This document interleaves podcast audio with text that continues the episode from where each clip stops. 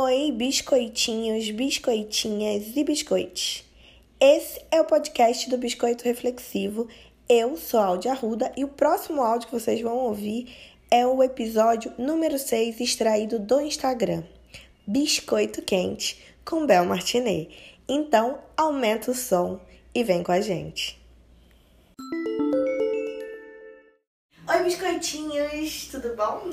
Hoje estreia esse novo quadro aqui no Biscoito Reflexivo que conta com convidado. O nome do quadro é Biscoito Quente.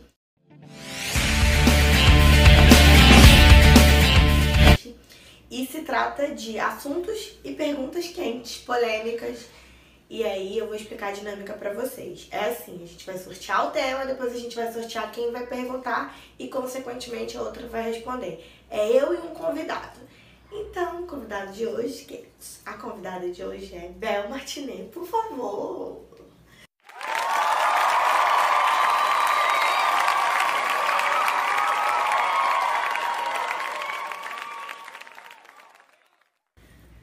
Tudo bom, gente? Eu tô aqui nesse canal que eu vejo diariamente, estou no backstage e hoje fui convidada, tive esse privilégio de ser convidada. Acho que a Audi ficou com um pouquinho de dó de mim, porque eu tava silenciosa, tava solitária no meu quarto, por conta desse coronavírus que está atacando diretamente todo mundo, inclusive a classe artística. Então, esse é o momento da gente se recolher e pensar no coletivo, né? E a Audi pensando no coletivo me convidou. É, primeiro, é, ela mora comigo, então, gente, é por isso que ela tá aqui. Então é isso. Sou... Ah, é só por isso? Não é porque a gente tá em isolamento, né? Eu faço um vídeo sobre isolamento e tal, e depois convido pessoas pra vir na minha casa, não vai funcionar direito. Então. É verdade, é verdade. É verdade. E, como eu expliquei pra vocês, né? A dinâmica é aqui nesse copinho, nessa canequinha vermelha, tá o tema. Então, vai aparecer uma mão negra maravilhosa aí atrás vai sortear o tema. Parece aí. A nossa videomaker. E aí ela vai ler pra gente o tema. Produtora, tudo no só. Mulher de mil, mil talentos. Qual é o tema da primeira pergunta? Com medo já. Eu tô medo, tô com medo. O tema é sexo. Uh! Agora vamos ver quem vai perguntar, né? Quem vai perguntar e quem, vai Quem vai responder. perguntar? Audi. Uh! Quem vai perguntar? Eu vou perguntar, gente, tô tão emocionada. Então, a pergunta é bombástica, né? Então tenho que fazer uma pergunta bombástica. Olha, gente, só pra deixar claro que a gente não combinou nada. Tipo assim, a gente quis deixar o mais autêntico possível. Então ela vai fazer uma pergunta que ela nunca me fez nesses três anos de convivência. Então, vamos lá. Qual foi o maior mico sexual que você já pagou? Uou, maior mico sexual que eu já paguei. Responde-te completamente. Caraca, eu vou ter que contar isso pra todo mundo ouvir? Biscoito quente. Vamos lá. Eu acho que eu tava saindo de, de, sei lá, de um evento que eu fui jogar handball na época, eu era na adolescência. E aí uma menina me chamou pra sair e foi tipo no, na mesmo, no mesmo evento. E eu lembro que eu fiquei muito tensa porque eu tava sem desodorante.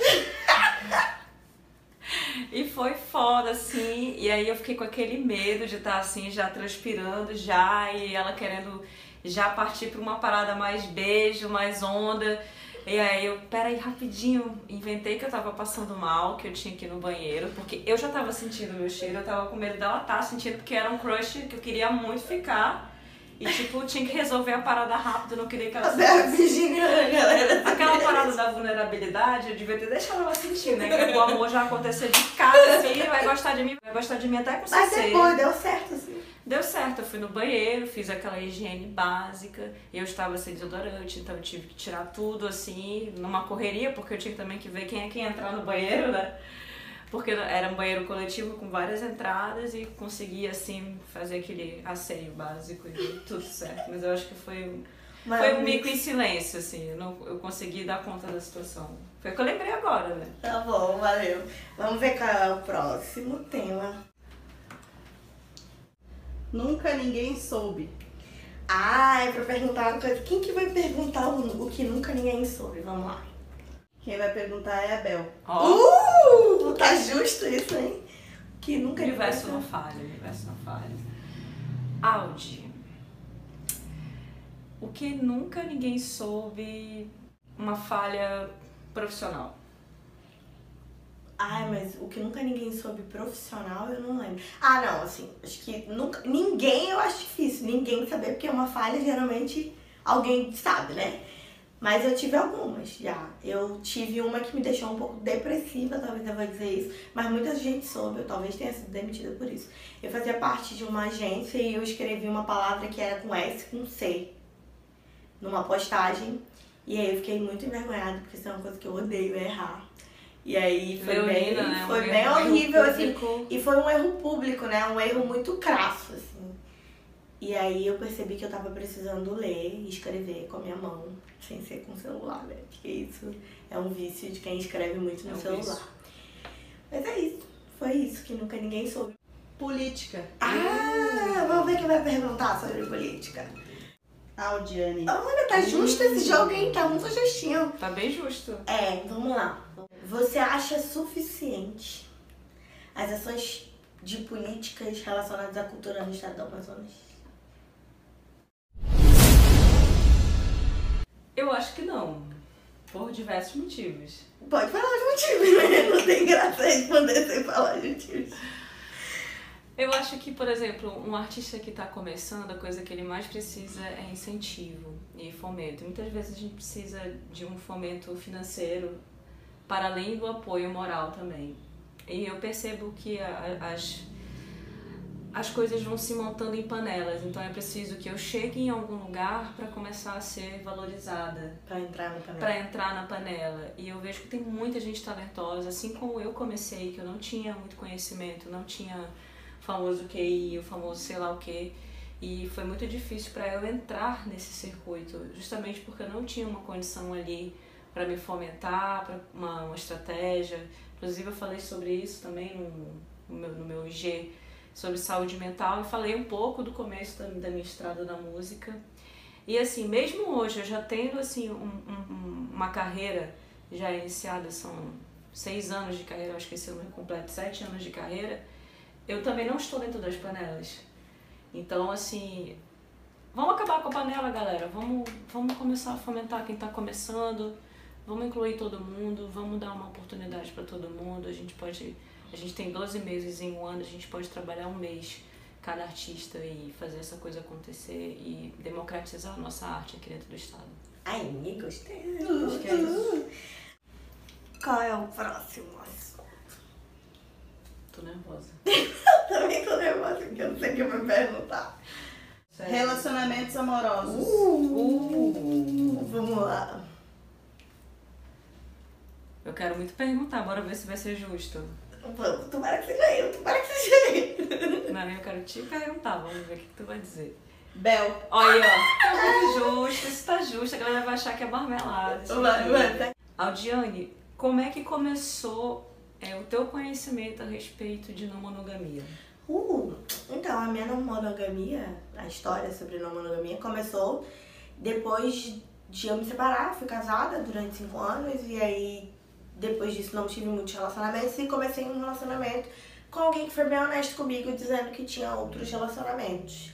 E aí eu, como, como uma boa pessoa que sou, fui procurar o assunto e me interessei e vi que é para além de, de um comportamento, é é uma desconstrução e é um rompimento é, político também, né? A forma como a gente se relaciona é política, né?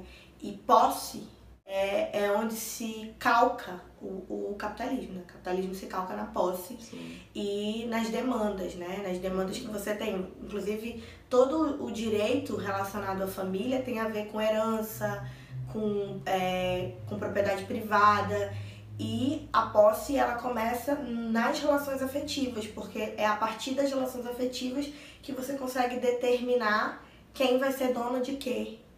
E aí é uma estrutura extremamente patriarcal que quer dominar as mulheres e, e que acabou se estabilizando com, com uma- um bom discurso, né? Um discurso romântico ali no século XIV. Na Shakespeare ajudou bastante. Eu acho que, na verdade, a, a fundamentação, inclusive, é, da opressão feminina, é, ela está extremamente linkada, né? Porque o capitalismo fomenta É, a a opressão mulher feminina, a né? objetificação da mulher, uma mulher como propriedade. Eu acho É, que a gente vem rompendo A isso. mulher como propriedade e hoje em dia eles conseguiram inverter esse valor em criando uma mulher que quer ser proprietária, né? Proprietária de um homem ou de outra mulher. Mas é muito difícil esse rolê de desconstruir, porque o mundo todo tá em outro lugar, tá ainda na idealização romântica, é, não querendo desconstruir posse. E é como eu sempre falo, eu vou falar aqui no biscoito. Não adianta falar de feminismo, de antirracismo, se você não desconstrói relações afetivas. O tema é Conte em Detalhes. Ai, tomara que seja eu! Olha, gente, tá- este programa está sendo Quem vai ser? Eu? Diz que vai ser eu, vai ser eu. Audiane.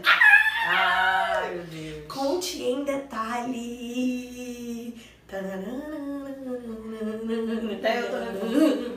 Conte em detalhe como você se declarou gay para os seus pais. É, vamos, vamos considerar que eu tenho 30 anos, então a minha geração é a Y, né? E a gente já tá nessa transição de geração para milênio, a gente sempre discute sobre isso aqui em casa.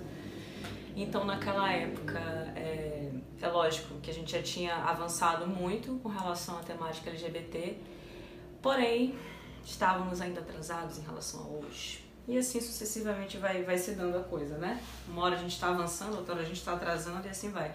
Bom, quando eu contei, eu contei pro meu pai.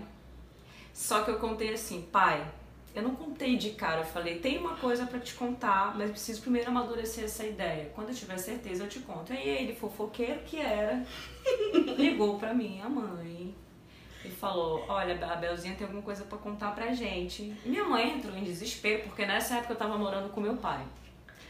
E nesse dia ela tava com uma viagem marcada pra Fortaleza e a gente foi tomar café juntos. Filha, vamos tomar um café? E eu inocente fui assim, ingênua.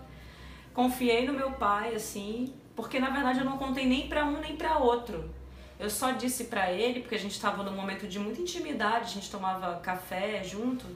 E nesse dia a gente estava sozinho e eu estava precisando desabafar. Aliás, eu era uma, uma adolescente como qualquer adolescente que precisa desabafar as suas questões, ainda mais uma questão que é a sexualidade, que é muito importante que se debata. Eu estava nessa necessidade. Brother, aí meu, minha, quando, me- quando eu fui encontrar com a minha mãe, ela fez diversas perguntas e era um universo totalmente novo para ela. Filha única, e assim, eu tava morando com meu pai, então ela queria estar mais por dentro de como é que tava a minha vida, né? E ela meio que me colocou na parede, assim. Se tu não me contar o que tá acontecendo, ela com medo, porque ela não sabia exatamente o que era. Neto tá grávida. É, Tem uma série de coisas é. que passa na cabeça da mãe. Você vó, sei lá, aquela. Mãe, não não foi aí. Não era naquela época, talvez demore um pouco mais.